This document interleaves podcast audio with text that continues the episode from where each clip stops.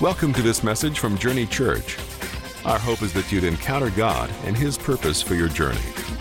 Be sure to visit us online at www.journeykc.com.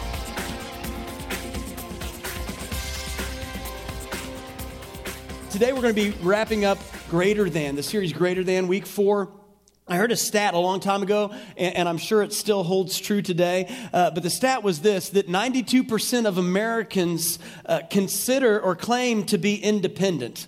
I mean, we have the Declaration of Independence, right? I mean, that's the whole thing. 92% of us, it's a goal that we have to be independent. Uh, you know, it's, you know, financially independent is a goal, professionally independent is a goal, even relationally independent is a goal at times. And uh, our culture is all about independence. It's like a high value that we have. And, and we're in this selfie culture. How many of you guys took a selfie this week? Just be honest, just own it. Come on, no, you guys, you're in church, so you might as well own it. All right, so selfie. All right, we're in a selfie culture, and, and even in a selfie culture, there are still some things that are really awkward to do alone, okay? Like patting yourself on the back. You know, you could do that, but it's kind of awkward, right? It's a little bit prideful. Pat yourself on the back. How about, have you, have you ever tried to shake hands with yourself? That's, that's a little awkward. You can't really do that uh, by yourself. Have you ever, ever tried to play tag by yourself? That's that's not a uh, yeah. It's hard to do. Hide and seek. Anybody hide and seek by yourself? You'll win every single time. It's it's amazing. Uh, what about a trust fall? Have you ever tried to do one of those by yourself?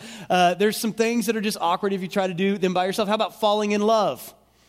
Some people fall in love with themselves. That's a little awkward. Um, so I want to talk today about, um, you know, there was a Gallup poll done a long time ago that uh, concluded that Americans, even though we're surrounded by all this stuff, we're surrounded by all these opportunities, all these people, we are among some of the loneliest people on the planet. On the planet. And so what I, I was just reflecting on Mother's Day this week and kind of leading up to that and i was just i was just kind of meditating and thinking about this idea how god wove this idea into the fabric even of creation even of humanity this this thing that that no one comes into the world by themselves. In fact god set it up so that life would only be possible through another person. Think about that God wove this into the fabric of who we are as people. God designed life so that it'd be incomplete if we did not share it with other people. In other words, we are better together than we are independent. Amen? The, uh, and so today, I just want to talk about two is greater than one. Two is greater than one. We find this in the scriptures in Ecclesiastes chapter 4, verse 7. Solomon's musing about all of life and all the vain things in life, and he's tried everything and he's observed everything. And here's one of his observations. He said, I observed yet another example of something meaningless under the sun. This is the case of a man who's all alone, without a child or a brother, yet who works hard to gain as much wealth as he can. But then he asks himself, Who am I working for? Why am I giving up so much pleasure now? It's all so meaningless and depressing. Two people are better off than one, for they can help each other succeed. If one person falls, the other can reach out and help, but someone who falls alone is in real trouble. How many of you guys have ever had a time in your life where you stumbled or you fell? And, and if you found yourself alone, you were in big trouble. But if you had a friend, or if you had a spouse, or you had a pastor, or you had a mentor who could help pick you up, you were way better off. How many of you guys know what I'm talking about? You have those moments in your life because two are better than one. Verse 11, likewise, two people lying close together can keep each other warm, but how can one be warm alone? This isn't just talking about marriage. This is talking about the cold seasons of life that we go through. Has anybody ever been through a cold season in life where it just seemed like things were cold? And then you have somebody come beside you with an encouraging word, an encouraging moment, or a right now word to warm things up and to get you through the cold seasons. Uh, verse 12, a person standing alone can be attacked and defeated, but two can stand back to back and conquer. You get this picture of back to back how we are protected on all sides. Three are even better, for a triple braided cord is not easily broken. So when I, I stand and I do weddings, and you might have heard this at weddings before, but when I, stand there with a, a, husband and a wife, and, and we say two are better than one, but that a three stranded cord is not easily broken, so we can have a husband and a wife and Jesus Christ. You know what? Whenever you put Jesus in the mix of togetherness, you're, you're pretty strong, aren't you? That's going to be something that's going to be hard to break. Two is better than one. Why, why does Facebook even exist? I think about why does Facebook even exist? Is, is it because we're narcissistic? Yes. But also, it's because we get this idea that we just want to share our life with other people. It's a platform for us to share our life on. So this week I've been I've been uh, working on my garden and my strawberries and all that type of stuff. And so I post some things out on Facebook. Why? Because it's fun to share life with other people. It's fun to share the experience with more people because God wove that into the fabric. When you, whenever you have a perfect meal, you're yeah, is it narcissistic? Yeah, but it's fun to share life with other people. God designed us that way. God designed us for togetherness. God did not design us for independence, He designed us for togetherness. You, let me show it. If, if you go all the way back to creation, let me show you how God designed it from the very fabric of the earth, how He designed us for togetherness. Go back to Genesis 1 verse 1, all the way back to the beginning. In the beginning, God created the heavens and the earth. The earth was without form and void, and darkness was over the face of the deep. And the Spirit of God was hovering over the face of the waters. And so God says what? He says, Let there be light. And there was light. And God saw that the light was good. Everybody say, It's good. good. God saw it and He said, It's good. And God separated the light from the darkness. Now we go all the way to the end of this chapter in Genesis chapter 1, verse 31. And God saw everything that He'd made, and behold, it was very good. Everybody say, It's very good. Very good. God said the same thing. And there was evening and there was morning on the sixth day. So God goes through and he starts to create everything. He creates the, the sun and the stars. He's like, hey, this is good. He creates uh, vegetables and plants. He says, this is good. He goes through and he creates animals and creepy things and birds. He says, this is good. He creates man. He says, this is good. In fact, seven times in just chapter one, God specifically looks at something he created and he said, it is good.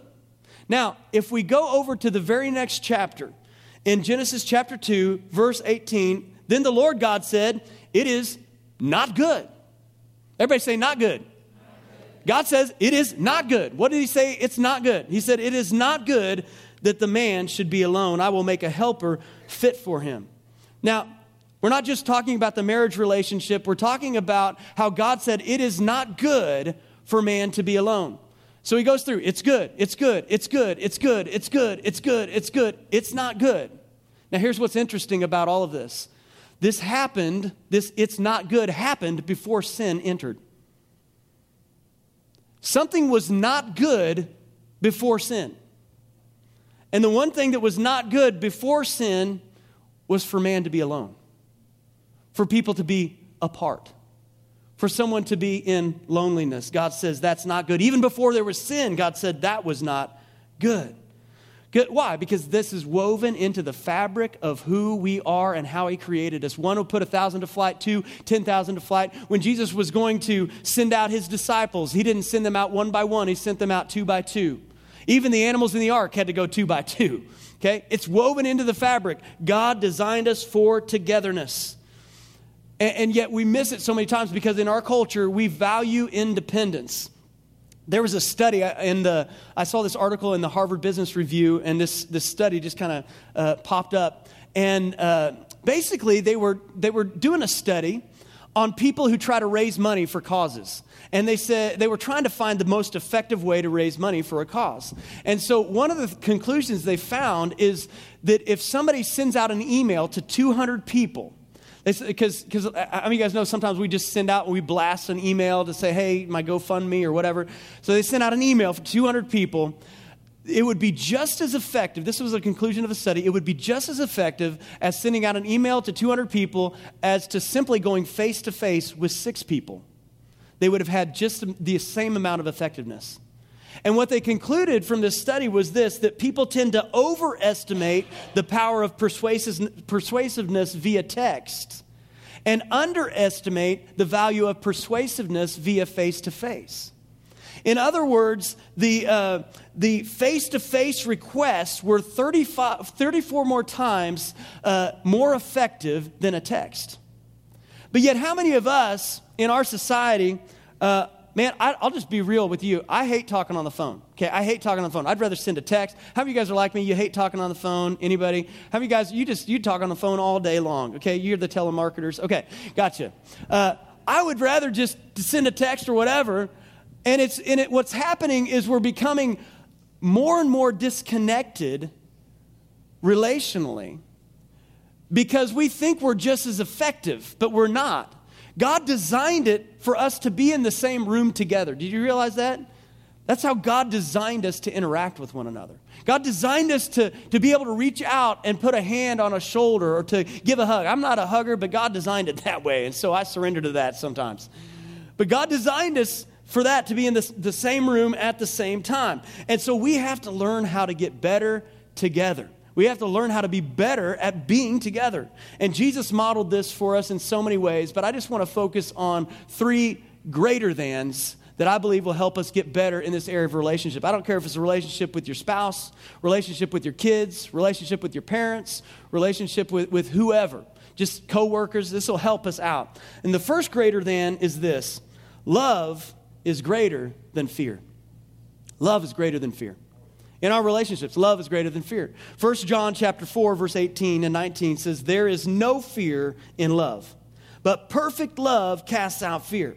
For fear has to do with punishment, and whoever fears has not been perfected in love. We love because he first loved us.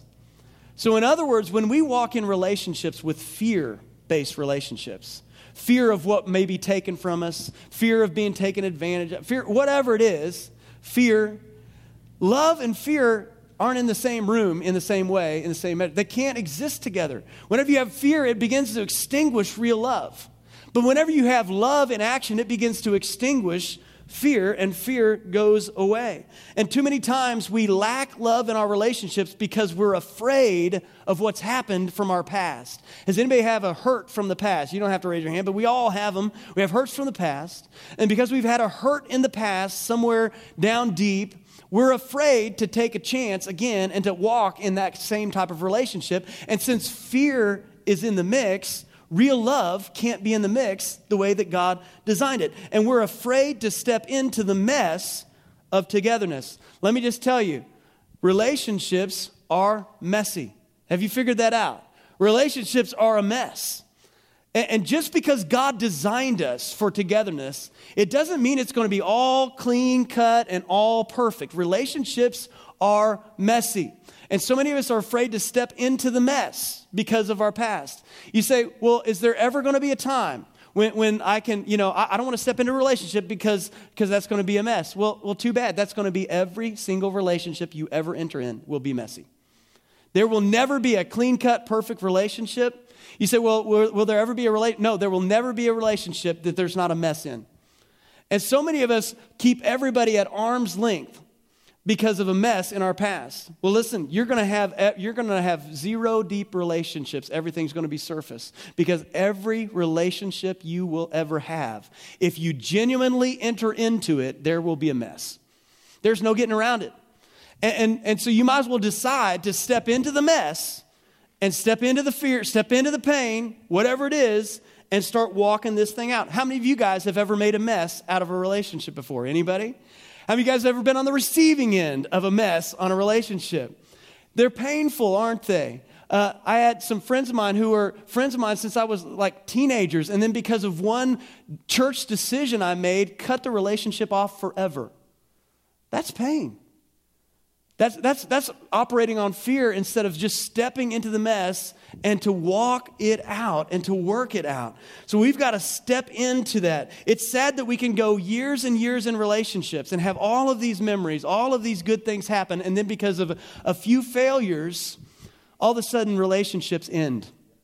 That's not the way God designed it. He designed us for togetherness. I saw this uh, TED talk this week, uh, and it was so fascinating to me. I just kind of get into this type of stuff. He talked about the difference that there's a difference between our experiencing self and our remembering self. In other words, what you experience in the moment, like right now, you are experiencing in real time something right now. I hope it's not boredom, but you are experiencing something right now in real time. However, one week from now, you'll remember back on this day and you won't remember exactly the same thing that you're experiencing now. Your remembering self will ascribe a different emotion or a different feeling to this moment.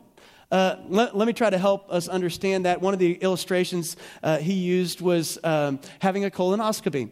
This isn't what you signed up for today, is it? Um, to talk about this on Mother's Day. However, uh, let me just, I found the results of this fascinating. So, evidently, at one point, this was a painful process, not so much anymore.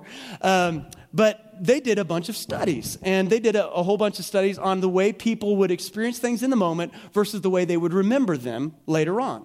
And so they began to conduct a bunch of questions and all sorts of things. And so uh, we, we have this chart here of some of their studies. They got patient A and patient B. And so what we have here are pain or pain, experiencing pain. Those are those spikes. Okay, if you're looking at these two charts, patient A and patient B, who do you think had the worst experience? B, right? Okay, because we're seeing that, okay, so we see time played out and we see uh, patient A. So patient A, the process was much shorter. Patient B, process was much longer. Now, in the results of their study, here it illustrates the difference between the experiencing self and the remembering self. The experiencing self of patient B was actually worse than patient A. We can all see that. But when they did the study and they asked all of these questions, it turned out that patient A rated their experience much worse than patient B, even though patient A had a much shorter time span. Why? Well, what they found was that patient A, if you look at the chart, the last moment for patient A was painful. And so the remembering self of patient A lodged the whole experience as much more painful than the last moments of patient B, who it tapered off. And so, what does that have to do with us? Well, it illustrates that many times we log things in our minds based on moment. Our remembering self is different than what we're actually experiencing in the moment. So, you can go on a vacation and have a horrible time on a vacation in the moment. Like I was talking with Pastor Aaron, he was talking about how they went camping the other day, and I, forget what they were talking about, like having ticks and weeds and heat and all that type of stuff. And, and so in the moment, it wasn't a pleasant experience. But we were talking about it, I said, I guarantee your kids will look back on that memory and they'll remember it as an awesome time, won't they? How many of you guys have moments like that in your life?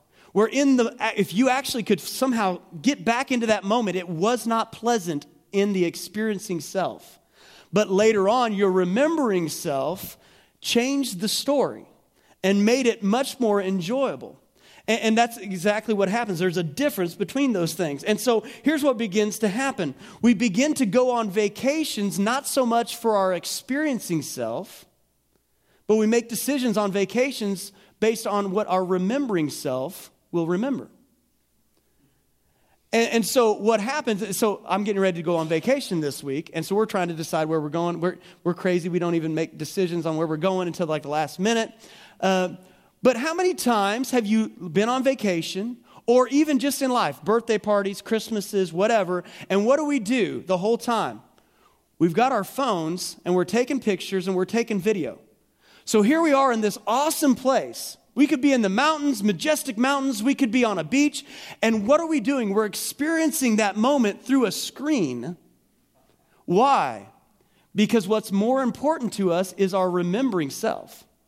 And we want to make sure our remembering self has a, a good memory of that moment, regardless of what our experiencing self ends up experiencing. And so he suggests this. He says, the next time you go on vacation uh, and, or decide where va- what vacation you're going to do, just imagine what if all of your pictures would get destroyed from the vacation, and if you were to take an amnesia drug and forget all about the vacation after it was done. Would you make a different decision on how you'd, how you'd spend that time? I thought, man, that is fascinating to me to think about the differences of those things. And, and so there's a big difference. Uh, several times, about 12 years ago, I had all of these things going on inside of me that the doctors were trying to figure out. And so they stuck a camera down my throat multiple times, which is a pleasant experience, right? Uh, at least it wasn't somewhere else, but it was, it was down my throat. And uh, so they give you this drug to put you out. And, and this kind of this drug also has some sort of amnesia effect where you kind of forget what actually happens. And so I'd had this happen multiple times. And so the last time it happened, I decided I'm going to see how long I can stay awake before they put the drugs in me. And so they put the IV in, they start the IV. I'm looking at a clock and I'm sitting there, okay, I'm going to try to stay awake this whole time, just see what happens. And so I'm trying, you know, 10, 9, 8, boom, I'm out, you know. And I woke up and I, and I remember them saying, Yes, you are actually kind of awake for the process. But the amnesia drug, and this freaks me out, that the amnesia drug makes you forget everything that happened. And so I, I started to get freaked out. I started to think, you mean actually in my experiencing self, I was experiencing fear and terror and pain, actually aware of it in some form. And yet my remembering self wiped it all away because of the drug. That freaks me out. Now, what, what does that have to do with us? One more example. There's a, a, story of a guy who listened to this beautiful symphony. He spent 20, 30 minutes listening to all this beautiful music. And at the very end of it, there was a bad note, a screeching sound on one of the, one of the violins or something like that. And he was telling his friend about this. And he said, That screeching note at the very end ruined the whole thing for me. Have you guys ever had an experience that something bad at the very end ruined the whole thing? Now, the question is, did it really ruin the whole thing? No. How many moments did he sit there enjoying what had happened before this one moment that seemingly his remembering self erased all of the good? Here's what it has to do with us. The tragedy is this is what happens in our relationships. We have all of these experiences in real time in relationships. Some of us have years of our experiencing self having all of these moments and because of one or two bad notes, all of a sudden our remembering self cuts off the relationship and marks it as bad from there on out. And we say that note ruined the whole thing. The question is, did it? Or are there experiencing self moments there that we've lost? I believe there's a spiritual parallel, and God designed us. And, so I just want to I just want to challenge us in our relationships to lead with love, not fear. Even because what happens when we act in fear, we want to punish. And so when something goes wrong, we want to make somebody pay for what's happened. And our remembering self does a great job at it. Lead with love, even before truth. Lead with love. Jesus led with love even before truth. He brought truth, but he led with love. God designed us. Here's what Ecclesiastes said as far as uh, fighting uh, together God designed us to fight back to back, not face to face. Did you realize that? God because what happens when you are back to back, you got you you you're fighting for one another. In, in fact, if we looked at, at the uh, armor of God in Ephesians chapter six, verse thirteen, it's classic scripture. Uh, Therefore, take up the whole armor of God that you may be able to stand, with, withstand in the evil day. How many of you guys know we have a battle? We've won it, but sometimes you still fight it out. Jesus won the victory, but we're fighting from victory. But you, you may be able to stand, withstand in the evil day. Having done all to stand firm, stand therefore, having fastened the belt of truth, having put on the breastplate of righteousness, as your shoes, uh, as shoes for your feet, put on the readiness given by the gospel of peace. In all circumstances, take up the shield of faith which you are to extinguish the flaming darts of the evil one. Take the helmet of salvation, the sword of the Spirit, which is the word of God. Praying at all times in the Spirit, with all prayer and supplication. To that end, keep alert with all perseverance, making supplication for all the saints. What's interesting is you have all this armor of protection to fight a battle, but there's nothing on the back. That's because we're not designed to retreat. We're actually designed to be able to fight back to back. And whenever I'm back up against another believer, We've got armor on all sides, don't we? God wove it into the fabric for us to fight back to back, not face to face. If you're afraid of someone, you won't leave your back exposed. You know, I talked to my, my brother Jake, whenever he goes and sits in any restaurant or anything like that, he's never going to have his back to the door, okay? Because they're just trained, like it's woven in. Jake, I'm sure you're the same way, right? You're just watching. And why? Because you're ready, you know? But in our personal relationships, if, if we trust somebody, we could put our back to them with confidence. And God designed us to be together. Uh, love is greater than fear. The second greater than is this giving is greater than receiving. Jesus said it in Acts chapter 20, verse 35. In all things, I've shown you that by working hard in this way, we must help the weak and remember the words of the Lord Jesus, how he himself said, It is more blessed to give than to receive. Let me ask you, do we believe that's true? I mean, let's look at our finances. Do we really believe that's true, that we're more blessed to give than to receive? Jesus said it's true. I believe honestly that it is true. It's more of a blessing to give than, to receive. Now, here's the question. Let's take it out of finance world right now. What about in our relationships? Is it really more blessed to be a giver than a taker in our relationships? Yes. It's more blessed to give. And, and the problem is, we get into relationships many times because we need something. We need a relationship. We need a friendship. We need a whatever. And all that's, you know, God designed us to support one another, to lift one another up. But is it more blessed to be a receiver in that relationship or a giver? The Bible says it's more blessed to be a giver. I have a friend of mine who grew up in a Christian home, believer all his life. Uh, and then one day, just things just started happening, and pretty soon, just you know, basically became an agnostic, borderline atheist. And I told him, I said, you know what? I remember telling him one day, I said, you know what? No matter what path you take, I will always be your friend. To the day I die, I will be your friend. Why? Because I'm in this relationship, not for what you can give me or because of who you, I'm in this relationship to add value to this relationship.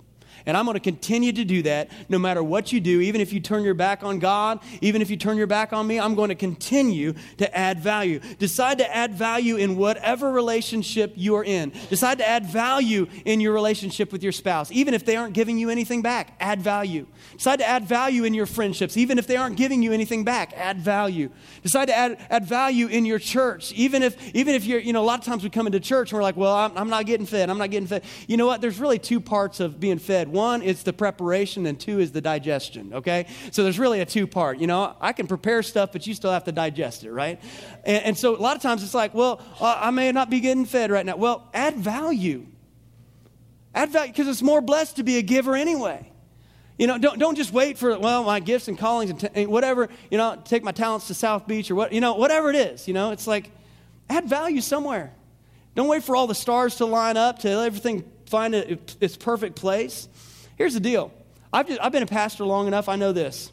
I don't know everybody's names. Our church is too big now for me to know everybody's names because people are moving around and sitting in different seats. It's just hard to, to do that. Um, but I know a lot of faces and I, lo- I know a lot of names. And, and I know this there's many people who I'm the only one, or our ministry teams are the only one who really knows your name because there's nothing else going on. And you, you may be known at ministry level, at that level, but not anything further. Listen, that's, that's not God's best for you. That's not God's design for you. God's heart is, is much deeper than that. You don't want to be just known at that level anyway. Uh, add value somewhere. Don't wait for the perfect circumstances. Add value in your marriage. Don't wait for the perfect circumstances. Don't wait for everything to line up. Add value in your friendships. Don't wait for everything just to line up just perfectly. Do something, add value. And what happens is, whenever we don't get what we want out of a relationship, we quickly start drifting towards being a martyr in the relationship. Well, they didn't give me what I needed. Now I'm, I'm a martyr. Let's talk about martyrs for a second. You know, in the early church, the first century, the first few centuries, Christians were being martyred by the thousands. I, I like the story of this one. I don't like it, but it's, it's cool. Uh, he's dead, so. Um, but is Polycarp is one of our early church fathers, and uh, he was a, a, bishop and he was a, a, an elderly, respected pastor. They drug him into an arena filled with crowds, and they told him, they said, "We're going to throw you to the beasts." And Polycarp says, "Bring on the beasts." Like ah, I like that guy. They said, Well, all right, if you scorn the beasts, then we're going to burn you at the stake. And he said this this is his line. He says, You try to frighten me with the fire that burns for an hour, and you forget the fire of hell that never burns out. He burned at the stake. But he did it just, he said, I will stand, because they brought him in there. They said, You need to surrender to Caesar. And he says, I'm a Christian, I cannot do that. And he was willing to lay down his life and become a martyr. In 64 AD, there was these great fires in Rome. Six days it burned, the, the city of Rome burned, and the rumors were that Nero had set the fires. And in order to distract the rumors from him, he blamed the Christians. And as a result of that, Christians be, started to get crucified. Christians were, some of them were, were, were sewn into the carcass of dead animals, and large dogs released on them until they were torn to bits. Sorry, children. Um, it's not Family Sunday, so I didn't prepare accordingly. So, some of the ladies were dragged by wild uh, bulls. I mean, just all sorts of stuff happened. They were, they were martyred by the thousands, uh, burned at the stake. Later centuries, thousands and thousands of martyrs. So much so, people in that day, Christians, believers in that day, were so willing to, to be a martyr, to share their faith. Listen to what one of the bishops said. He said this So eager did many Christians prove to suffer for their faith that the bishop of Carthage demanded that those who needlessly rushed into martyrdom should not be revered as martyred. Needlessly. I would have given it to him, okay? I mean, they volunteered for it. His point was, they, he didn't even think they were real martyrs because they rushed into being a martyr. On a much lighter scale, so many times we needlessly rush into being a martyr in our relationships. We needlessly rush into that. And we don't, we're not real martyrs, but we needlessly rush into that because we're not getting what we want. And so I just challenge you on this point instead of rushing to martyrdom, let's rush to add value instead, even if we never get anything in return because love can be given without any without anything in reciprocation. Love is a free gift. You know that God gave love to us, even when we couldn't give Him anything. Add value in your relationship. The, the last greater than is this failure is greater than forfeit. And I'm not lifting up failure and say, hey, let's all go fail. That'd be great, you know? But so many of us are afraid to fail, or because of failures in the past, we end up forfeiting things God wants to do in the future. And I'm saying it's worth the risk to fail on some relationships rather than the risk that it is to forfeit what God wants to do in our lives. I hate forfeiting. When I was a kid, we had baseball games. I remember one time, I mean, I was the star player on the team. I was the star. I'm not. I was not really. They were a small town. Uh, they needed people, and I was like the ninth one. So uh, I got on the team. Uh, but I remember one time we showed up at a game, and we only had eight players, or whatever the number was that they would allow us. Basically, we had to forfeit the game just because we didn't have enough players. And I remember as a kid being so upset about that. And I thought, man, this is, you know, we probably would have lost. You know, we probably would have lost. But it just made me upset that they got to win something without even having the fight. They got to win without even having the fight. You realize that there are areas of your life that the enemy is getting a win without even a fight? Because we've already forfeited it. Instead of taking the chance that we might fail, we just went ahead and gave it to him. When you forfeit something, the enemy gets something out of that. You lose something out of that. And we're so, uh, you know, pressured for perfection in all of our life. And, and, and how many of you guys are neat freaks?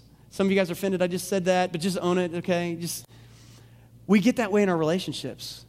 As I said earlier, we want every relationship just to be clean cut. There's not going to be a relationship that's clean cut. And because of failures or because of the risk of failures, we stay out of relationships because we don't want the mess, because of this pressure for perfection in all of our life. What are we forfeiting by not stepping into relationships that are in front of us? Theodore Roosevelt, the 26th president of the United States, I, I read this quote, didn't get to read it in the first service, but it's just about this idea of just pushing through. Let me read this. It's fairly lengthy, but it's worth it. He said, it, You may have heard this before, but says, It is not the critic who counts it's not the man who points out how the strong man stumbles or where the doer of deeds could have done them better. The credit belongs to the man who's actually in the arena whose face is marred by dust and sweat and blood, who strives valiantly, who errs, who comes short again and again, because there is no effort without error and shortcoming, but who does actually strive to do the deeds, who knows great enthusiasms, the great devotions, who spends himself in a worthy cause, who at the best knows in the end the triumph of high achievement, and who at the worst, if he fails, at least he fails while daring greatly, so that his place shall never be with those cold and timid souls who neither know victory nor defeat. It's powerful. But I'm challenging us in the arena of our relationships. How many times do we forfeit relationships because we're simply unwilling to dare to fail? Unwilling to take a second chance, unwilling to know victory or defeat. Listen, I'd rather fail, let's take it in other areas of life. I'd rather fail at praying for healing than forfeit the opportunity for God to heal. I'd rather fail at, at, at stepping into God's power and plan for my life than forfeit the possibilities of what God wants to do. I'd rather fail, uh, I'd rather try, try and fail than miss out on what God has for my life. That's why we step out. But it seems like we can do this in every other area. We can do this in business ventures. We can do this in all other areas of life. We can do this in many areas, but in our relationships, whenever we have a remembering self moment that marks that and we say, that's done, we will not try again. And I want to push us past that. Failure is greater than forfeit. You know, you've heard that statement before that better to have loved and lost than never loved at all. How many of you guys have heard that before? Some of you guys, I can almost hear you saying, Yeah, right. No, it's not. Because I've been there. I got the scars. Listen, the, the, scars, we all have scars. I got physical scars. You know what the scars do? The scars are stories. You know, I, I heard that not too long ago. The scars are stories. They, I've got sto- scars from, you know, uh, this one time I, I, caught it on this, this metal rusty piece on an old van that we had. And man, it was painful in the moment. It took a whole chunk out, there was blood everywhere. Now, in the moment, my experiencing self thought it was horrible. Now I'm like, that was awesome. There was blood everywhere. It was awesome. But there's a story. And in our relationships and in our walk with God, the scars tell the story that say, you know what? I, I had some scars, but I had some stories, but God got me through it. This scar is proof that I'm on the other side. The scar is proof. And so we all have the scars. Genesis chapter 25, verse 29. Once, when Jacob was cooking stew, Esau came in from the field. He was exhausted, and Esau said to Jacob, Let me eat some of that red stew, for I'm exhausted. And Jacob said, Sell me your birthright now. We'll talk about what the birthright is here in just a second. Esau said, I'm about to die. Of what use is my birthright to me? And Jacob said, Swear to me now. So he swore to him, and he sold his birthright to Jacob. Then Jacob gave Esau bread and lentil stew, and he ate and he drank and he rose and he went his way. Thus Esau despised his birthright. The birthright, the firstborn son in ancient Israel was to inherit his father's estate and basically get a double portion of what anybody else would get, a lot, a lot of other things, but it represented a big deal. It was a lot. So, why would Esau give up something that's a big deal for something that was so little, a bowl of stew? Why would he give up something that was a lot for something so little? And the answer is in a single word called convenience. In the moment, it was convenient. How many times in our life do we give up and we forfeit things in the moment because it's convenient? In our relationships, it's more convenient for us not to step into the mess and we forfeit what God wants to do. Be careful what you surrender for the sake of convenience. Don't surrender your calling for the sake of convenience. Don't forfeit your relationships for the sake of convenience. Don't forfeit your, your voice in your kids' lives for the sake of convenience. Don't forfeit what God wants to do in your heart and in your life and in your spouse for the sake of convenience. Don't forfeit what God wants to do and to move in your life for the sake of convenience. What, what, what, do we have to do? Basically, we, we need to reprioritize the things in our life. This isn't new information, but it's a good reminder. Because so many of us are spending our lives on things we shouldn't be spending. I love, love what Mark Batterson says. He says, I would rather fail at something I love than succeed at something I don't enjoy. And it goes back to what Solomon was talking about. He says, Here's a guy who's spending all of his time on the wrong things. You think about a ship. You know, if a ship gets in a storm, picture a ship in a storm. All of a sudden, it starts to get really, really bad. And pretty soon, they have to start lightening the load of the ship. They have to get some things off. What do they do? What's the first thing that they get off the ship? They don't throw the people off the ship first, do they? They find the most insignificant thing they can find, the thing that they won't need and they throw that off first. And then if they need to throw something else off, they find something else and they throw it off. And if they need to find something else, they throw it off. And eventually, their hope is even if they have to get rid of all the food, they're hoping that they can still hang on with the most important things on that ship. And so I got a, a really weird picture uh, so you have to bear with me how I just saw this, but this is just how I saw this. I saw one of the, like a pole with like one of those huge grapevine things, like Joshua and Caleb would have carried back from from the promised land, like just a huge deal. And I saw it posted in between trees, just kind of posted up there. And then I saw this picture of this raccoon. Now, why does this picture of the raccoon? Because I'm planting corn, and last year raccoons tore up all my corn. And so I'm mad at the raccoons. And so I got this picture of this raccoon coming and reaching up and grabbing some of the grapes at the very bottom, the grapes he could reach. And then he stretched out a little bit further and he got some more a little bit higher up. Stretched out a little bit further, but couldn't reach the bulk of the grapes. And as I began to think about that, I said, that, that's a great picture of priorities. We need to rearrange our priorities. And again, this is not new, but this is the picture I saw to hopefully give you a better picture so that the most important things are at the top. So when the enemy comes and he tries to steal things, he can't reach the most important things. So I got my relationship with God up at the top. If you're married, I've got my relationship with my spouse, right? Then my kids then my ministry, then my extended family, then my hobbies and whatever else. Why did I put my extended family after my ministry? Because there are times when God calls us to leave houses and homes, and we may not always get a perfect picture when it comes to following God. My service to God comes before that. So, what happens when the enemy comes? Those things that I've arranged my life in such a way that if the, if the enemy comes and he nips off my hobbies, everything else is still intact that's important. If he reaches a little bit higher in my life and, and takes out some of my, my, my key uh, interactions or my time with, with some of the other people in my life that aren't as priority, I still have everything above that's most important. Even if my ministry gets taken out by the way God prioritizes things, I still have my, my kids and my spouse and my relationship with God. Even if now, we, we don't want this to happen, but even if somehow my relationship with my spouse was cut off, do you realize what I still have left? My relationship with God. When we arrange our life in such a way like that, that then God can, can do that. How do we do that? How do we do that? What, what, what does it take to do that? Does it take the right emotions, the right feelings, the right whatever? Here's what it takes it's a word called obedience. Faith and obedience go together. And one of the classic examples is, is a guy named Abraham. We can go ahead and have the worship team come back up. I'll wrap up with this.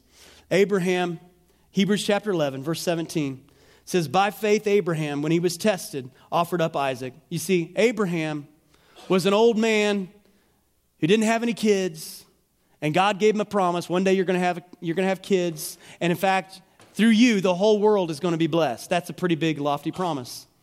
And so Abraham all of a sudden he gets his son. It's a miracle child. It gets Isaac. It says, he, when he was tested, he offered up Isaac, and who he had received the promises was in the act of offering up his only son. You see, God told Abraham, He said, I want you to sacrifice the dream, sacrifice the promise. Take him up that mountain, and for whatever we can't, I'm not going to get into all the theological implications of why or what or how, whatever. But the point was, God asked him to sacrifice his son on the altar. And Abraham, because he had the grapevine arranged properly, he knew no matter what was down the chain, God was up top, and no matter what else got cut off, he'd be left with God, if nothing else. And he was willing to forfeit or to, to, to fail at his dream so he wouldn't forfeit his obedience to God? Are we willing to, to fail? Because here, here's the thing God is going to ask us to do things that may cut off some of the vines later down below. And if we're all out of priority and we've got the certain things we're protecting up top, even good things like our, our spouse or our kids above God, we won't be able to follow through. And God, so he's in the act of sacrificing his son. And of course, the end of the story is God stops him. He says, Now I know you'll do anything. You see, Abraham was the spirit, he had the spirit of anything. He didn't have the spirit of God, I'll do something for you. So many of us have the spirit of God, I'll do something for you, but I won't do anything. I'll do something, and here's my list. Abraham had the spirit of anything says, God, I'll do anything because God, if it was at the top and if all God was left, that was all he needed. Everything down below is negotiable to God. So he laid his dream on the altar. Here's the thing I've found about God God is not a respecter of persons. You know what? God asks for the same thing from every person in this room. Doesn't matter if I'm on the stage here or whatever. God asks the same for every one of us. That's 100%. There's not a single person in this room he says, ah, 56%. If you give me that, that's good. It's 100% for every single person in this room. And are we willing to sacrifice what we want for what he wants? Paul and Barnabas were walking on a missionary journey together. They had a disagreement and they split. They went ways. Do you realize that there are some relationships in our life that are only here for a certain season and then they're gone? How you guys have ever experienced that before? Isn't it painful when those come and go, especially if you don't understand that they were for a season? But there are some relationships in our life that come into our life and we let walk out of our life, and they should never have walked out. But because we marked it by our remembering self forever, that's, that ruined it. We let them walk right out the door. And they never should have. There's a book called Necessary Endings. I think we need to have another book called Unnecessary Endings. Because there's too many times in our walk with God or our walk with others that we have unnecessary endings instead of stepping into the mess. You're going to have failures with your parents. You're going to have failures with your kids. You're going to have failures in your relationships with your friends, with your spouse. Don't forfeit what God wants to do because two are greater than one. God made us better together. He designed it, He wove it into the fabric of humanity that we need each other. We need each other. We are better together. Would you guys stand up as we close up in prayer?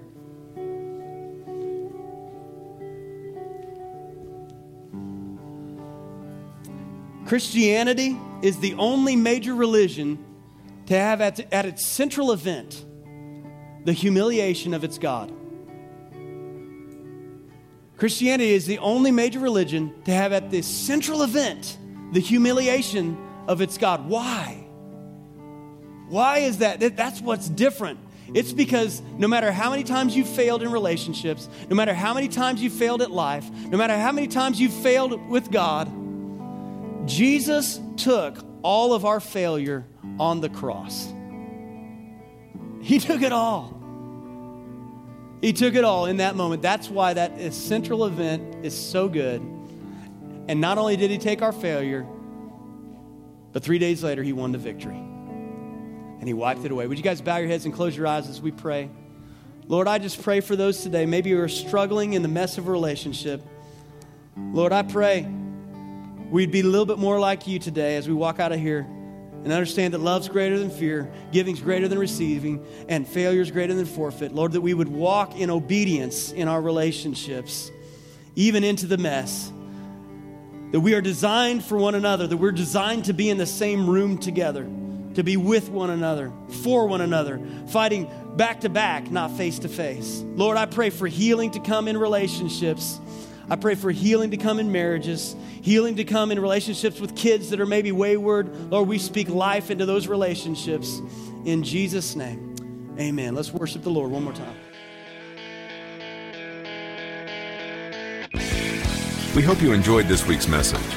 For more information about Journey Church or to browse our media library, visit us online at journeykc.com.